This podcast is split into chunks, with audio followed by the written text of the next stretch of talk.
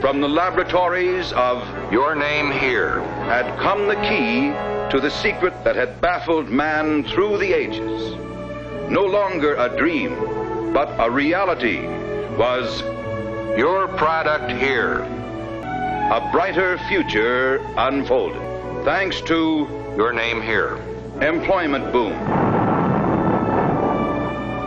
Not only in the vast modern facilities of, Your name here. but in factories everywhere, geared to supply this vital new industry that is reshaping our economy and transforming the lives of millions. This episode of Diffusion Science Radio is supported by you, the listener.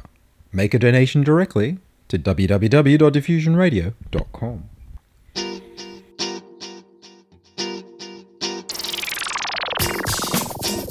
Diffusion. The international science radio show. We have a bouncer on the doors of perception. The good, the bad, the ugly, It gets pretty exciting. the myths, the truths.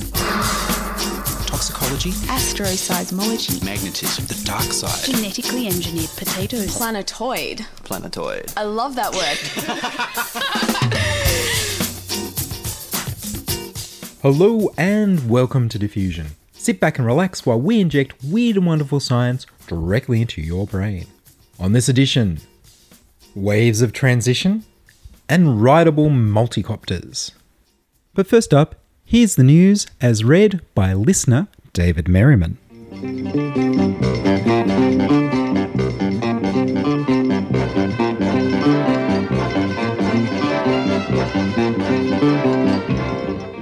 Plants eat their veggies. Bladderworts are insect eating plants which mostly live submerged in lakes and ponds around the world. They trap tiny animals using microscopic suction traps. The traps are small chambers or bladders which sustain a negative pressure inside. When their airtight door opens quickly, it forcefully sucks in prey. The traps have been known to also suck in lots of pollen and algae, but since 1900, that was always thought to have been accidental, of no use to the plant. Now, a team at the University of Vienna has shown that the plants are healthier when they eat their vegetables, as part of a balanced diet with their meat. In the wild, bladderworts are found on every continent except Antarctica. Collectors around the world often grow bladderworts for their small but beautiful orchid like flowers. The most notable feature of the bladderwort are the many little traps under the water or under soggy ground, collecting food for the plant.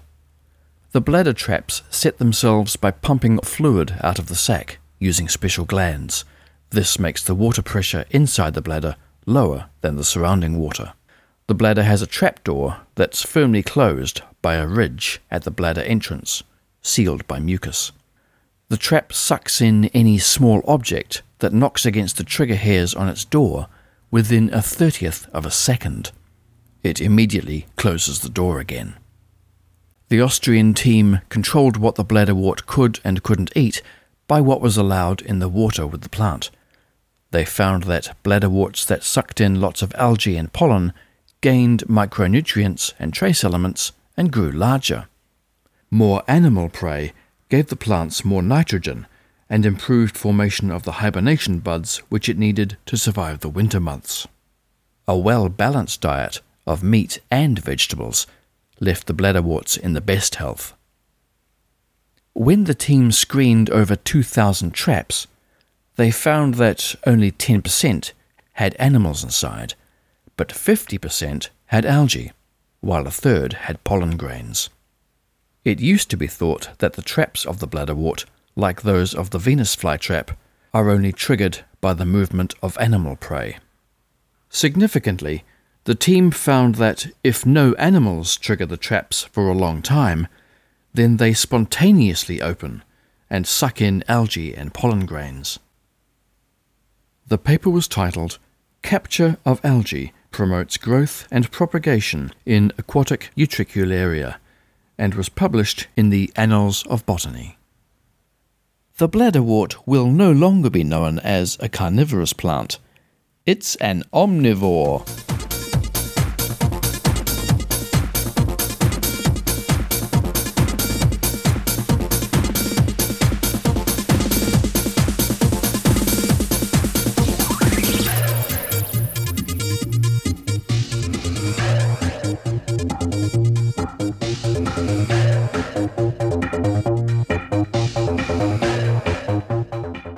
That was David Merriman from New Zealand reading this week's news.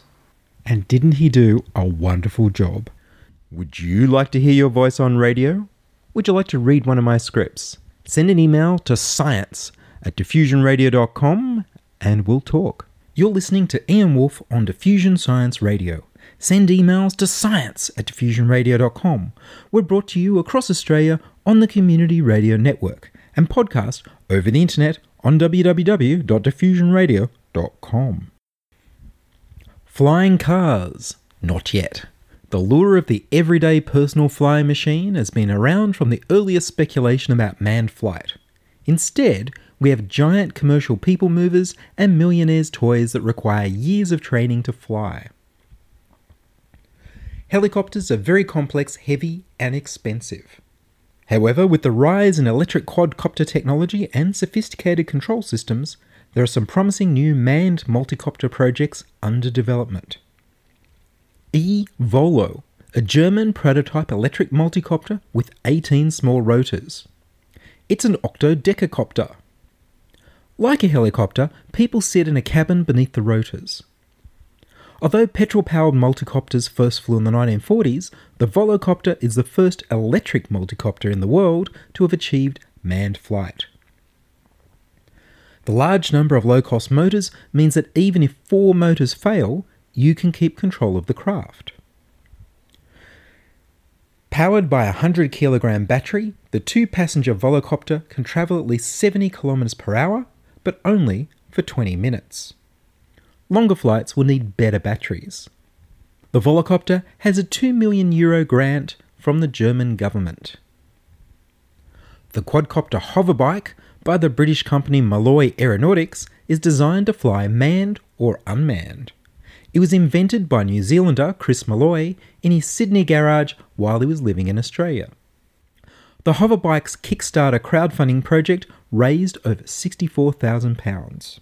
It started as a two rotor system, but it was redesigned with four rotors when the quadcopter control technology matured. The hoverbike is designed with two pairs of offset and overlapping rotor blades. The hoverbike will come with autopilot as well as remote piloting abilities. The designers think it may be used for aerial cattle mustering, search and rescue, aerial survey, movies, and power line inspections. While the hoverbike is still in development, you can buy the Drone 3, a remotely operated miniature version which is the third of the size of the final full sized human carrying version. Drone 3 comes complete with Buster, its own test pilot mannequin made on a 3D printer. The aircraft will be able to fly up to 2 kilometers high and over 180 kilometers per hour. The hoverbike will be classed as an ultralight aircraft, so under current rules, you wouldn't need a pilot's license to fly one. The Aero X is a two rotor aircraft carrying two people that's designed to fly at no more than 3 meters above the ground at speeds of up to 72 kilometers per hour. It runs on petrol rather than electricity, so Aero X can fly for more than an hour. The rotors are spun by a rotary engine, so that even if the engine fails, the blades can keep spinning instead of being locked in place by pistons. This means it can fail more gracefully if the engine dies, so you can glide to the ground instead of falling like a stone. AeroX will give the Malloy hoverbike a run for its money. Its publicity material also calls it a hoverbike. However, unlike the Malloy hoverbike, the AeroX is designed to be a ground effect off road vehicle like a light hovercraft, not an ultralight aircraft. The company suggests that anywhere you wouldn't drive a hovercraft, you wouldn't want to fly the Aero X. The company also says the Aero X is different to any other tandem hovercraft because it can be ridden like a motorbike by leaning forward or to the side. AeroX is taking orders for aircraft to be delivered in 2017. The Airboard electric flying scooter is a rideable quadcopter that can fold up to fit in the boot of a car. It features a safety mode that limits its height to 1.5 metres. Like the hover bike and the Aero X, the airboard is steered by moving your weight, sort of like a Segway in the sky. It also allows remote control from a phone or a tablet app. The airboard is classed as an ultralight aircraft and is promised to be available later in 2015. The American AT Black Knight Transformer is a military electric flying truck. It can be piloted by a robot while carrying people. It's designed for autonomous casualty evacuation and cargo resupply missions, getting injured people out of war zones without endangering a human pilot. In the civilian world, it could be used for firefighting or package delivery. It's big. It's an octocopter, flying with eight rotors and all terrain wheels driving on the ground. Californian company Advanced Tactics Incorporated builds vehicles for the military and for civilians with funding from the US Congress. The AT Black Knight Transformer is controlled and stabilized with propeller speed. They have a smaller version, the Panther Transformer, to carry two people without the need for pilot training on special operations missions. The AT Transformer uses engines with a direct drive connection to the prop rotors. The propulsion system and airframe structure are made of low cost, field replaceable components. They also have a high speed manned quadcopter called the Barracuda. Advanced Tactics are taking advanced orders for their flying robots, but not yet for the manned aircraft. The manufacturers don't say what powers the Black Knight, but to lift so much over such distances, I think it's a safe guess that they need a flying truck tank full of petrol. Of course, all of this is not yet available and will be outrageously expensive. For now, your best, if not your safest bet, is to hang from some model helicopters flown by the Hilly Graphics team.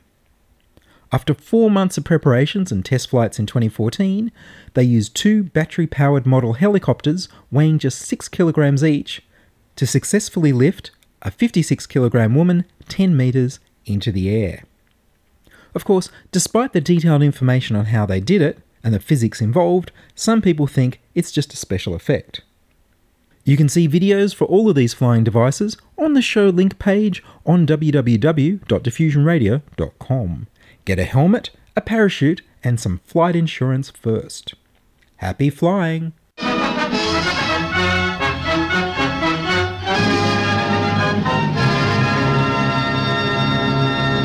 I understand the circus there is excellent. Now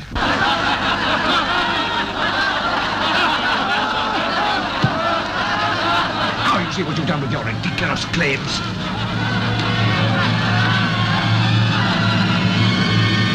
I will go on. You must listen. You fools. You heard what I can do today. Now you shall hear what I can do tomorrow. All that has been done with animals can be done with man, with you.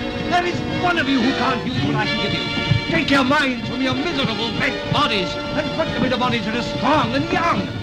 All right. When you lie on your deathbed, I shall laugh to think of all that you've refused.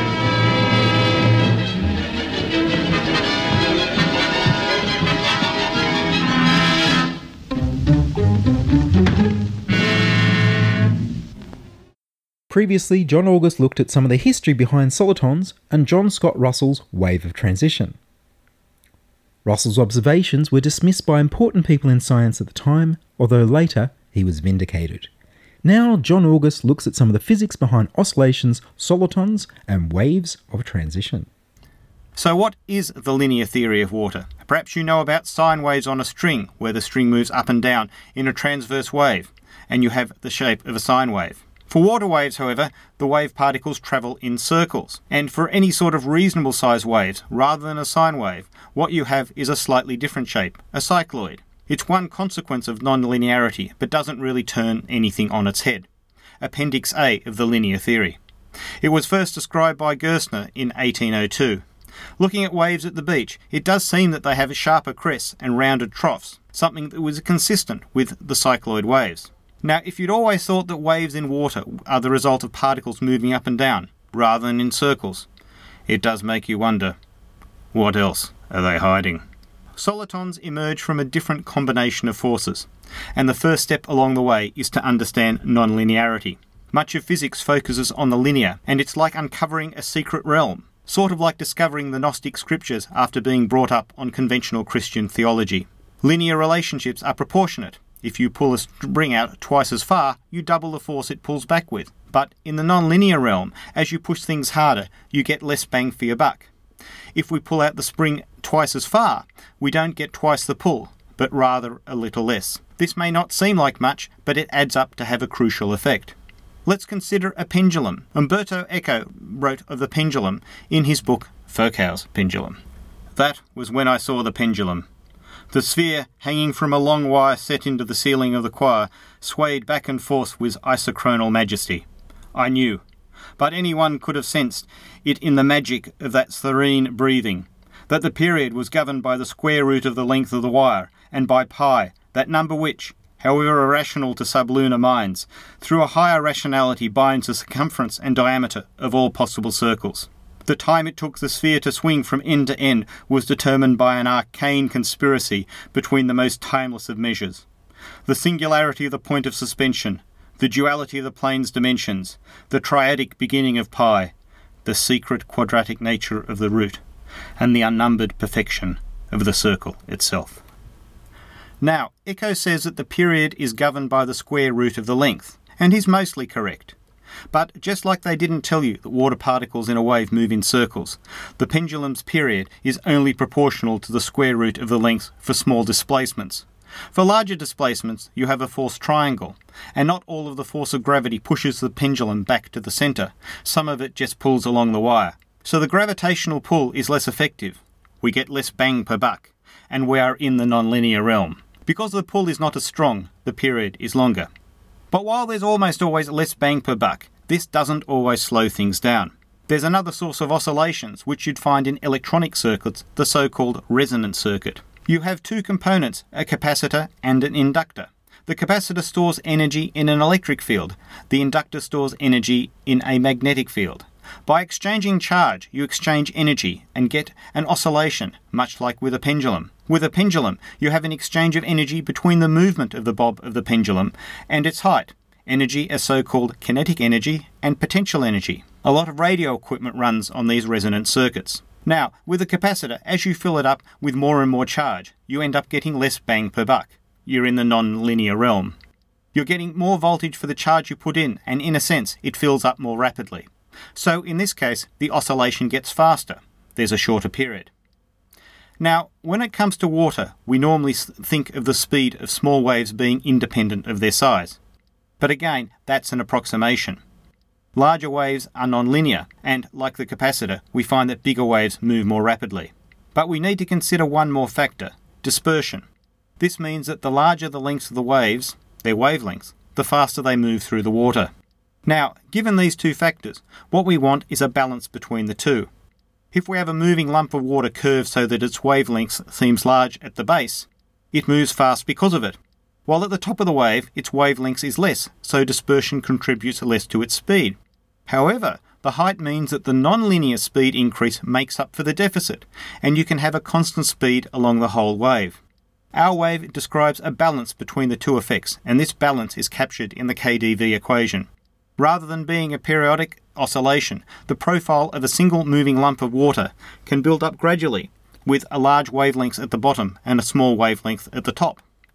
This means we can have a solitary moving lump of water, in a way which was not possible for waves determined by linear forces. In a canal, they are fascinating, but their relatives, tsunamis, can cause great destruction. So, now not only can Russell observe his solitons, but we can describe them mathematically in a way in which science is comfortable with, and all is at peace with the world. That was John August explaining the physics behind oscillations, solitons, and waves of transition. Science is fun. It helps you to learn, to know, and to appreciate. When you study science, you may go on field trips. You discover the marvelous interrelationships between all living things. You learn to read the history of the earth as it is written in rocks and fossils. You find out what makes things tick. Everything from a molecule to a living organism. In the study of science is found the most useful and satisfying knowledge of man. Knowledge of his physical world, its past, its present, and its future. And in your moments of relaxation, now and in the years to come, you will find the study of science leading you into fascinating pursuits. Photography, collecting. Why study science? Study science because you will find in the study of science a richer, more rewarding life. And finally, it's three minute thesis time. Blake Siegler brings us a vessel of hope. Next, we have Blake Siegler. Blake is in the first year of his PhD. His principal supervisor is Martin Ebert, and their project involves collaboration with the University of Wisconsin.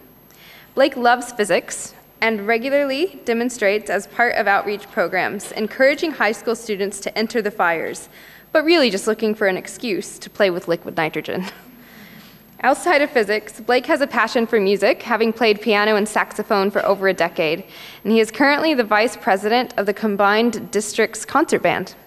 The title of Blake's thesis is Modeling Tumor Vasculature and its Response to Anti Angiogenic and Radiation Therapies. The title of his three minute thesis is A Vessel of Hope. Cancer. It's responsible for one in every seven human deaths. We spend billions of dollars researching it year in and year out, trying to understand and treat it. But our success in these endeavors continues to be greatly limited. So, why is this? Well, cancer is really just an umbrella term for an incredibly large family of diseases. Tumours vary not only based on their locations within our bodies, but also from patient to patient. If we're going to successfully treat these tumours, we have to account for this biological variability. We'll be focusing on the tumour vasculature. This is the delivery network which supplies the tumour with oxygen, nutrients, and drugs. Now, it's governed by what are known as angiogenic factors. Angio meaning vessel, and genic like genesis being to form or create. In our healthy normal tissues, we have a good balance between the pro and the anti-angiogenic factors, and this balance leads to a well-structured vasculature. But in tumours, this balance is thrown out. We have an excess of the pro-angiogenic factors, leading to a chaotic formation of vasculature. The vessels formed are abnormal. They're tortuous, leaky, and in general just very inefficient despite the great quantity present. We could try and get rid of all this vasculature, but not only is that likely to affect our healthy tissue as well, but we're going to need this delivery system in place for our later treatment strategies. Chemotherapy, for example, relies on transport of drugs to the tumour through this vasculature, and radiation therapy relies on an oxygen supply being at the tumour site. So rather what we're going to do is try and normalize this vasculature, returning it to a well-structured state by balancing out those angiogenic factors. And we can do this by providing a patient with what are known as anti-angiogenic drugs. But how do we know how much drugs to give them, and how will this affect our treatment strategies down the line? Well, that's where our model comes in. Our model is the very first in the world to be able to take an individual patient data, such as PET scans and CT scans, and use these to generate a simulation of their tumour vasculature based on that individual patient. Incorporating biology, computer science, mathematics, and physics, we can then evolve this tumour and see what it might look like two weeks from now based on various possibilities of treatment with angiogenic drugs. And this is just the beginning. From there in the future, our model will be able to explore every possible scenario of chemotherapy or radiation therapy to be able to determine the most optimal situation and the best outcome for the patient. It's estimated that a third of you here today will develop cancer at some point in your lives. But models like ours give hope Hope that if this were to happen to you, you will receive the most optimal combination of treatment strategies possible based on your specific circumstances. Models like ours really are ensuring that in the future, every patient will have the best chance of beating their tumour. Thank you.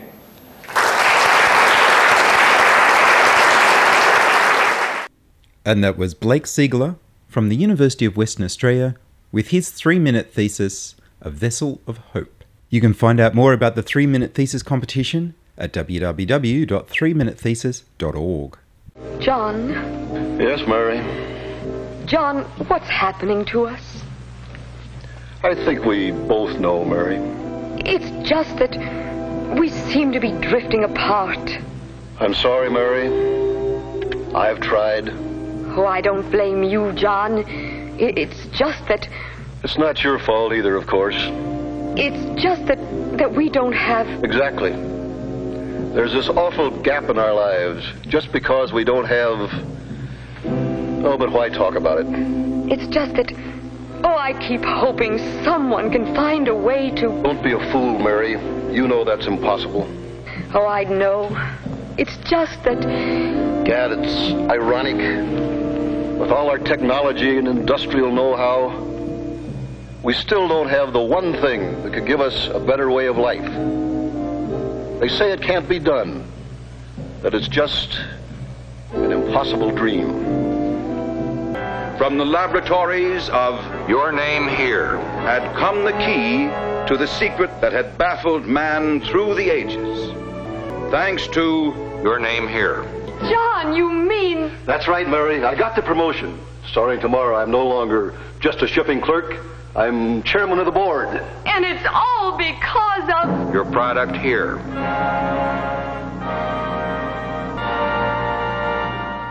And that's all from us this week on Diffusion. Would you like to join us? We need more people contributing stories to Diffusion. You can send your contributions, opinions, congratulations, standing ovations, gasps of amazement, and helpful suggestions to science at diffusionradio.com. That's science at diffusionradio.com. Please do send me an email so I know you're listening and you'd like to hear more episodes. Please like the Diffusion Science Radio page on Facebook and rate us on iTunes. Checking production was Charles Willock. Contributing to the show this week was John August. This week's listener newsreader was David Merriman. I produced Diffusion, which is broadcast around Australia on the Community Radio Network, including 2 Triple H in Hornsby Ku-ring-gai, 2 NVR in Nambucca Valley, 2 XX in Canberra, and 3 MBR in the Mallee border districts of Victoria and South Australia. Diffusion is syndicated globally on the National Science Foundation's Science 360 internet radio station and also on astronomy.fm. You can now hear Diffusion on Stitcher, radio on demand, and on the go. Download the free app from Stitcher.net and review Diffusion. Subscribe to our podcast on the Diffusion website, www.diffusionradio.com. That's www.diffusionradio.com. And check the website for videos and links from this week's show. I'm Ian Wolfe. Join us inside your audio device of choice for more science wondering next week on Diffusion Science Radio. And to take us out, here's Dorothy Collins with Vibrations. Wrap a rubber band around an empty shoebox. Listen, listen, you hear nothing. Strike the rubber band with your finger quickly. Listen, listen, you hear something. Now the rubber band's in motion, and that motion is the sound of that vibration carried by the air. Vibration, vibration, vibration is what causes sound. Vibration, vibration, vibration causes sound. Now, Tony and his guitar will show you how to control the pitch of a sound by changing the vibration. He raises the pitch by tightening the string. And he lowers the pitch by loosening the string.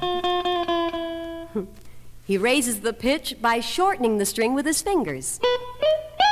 He lowers the pitch by lengthening the string with his fingers.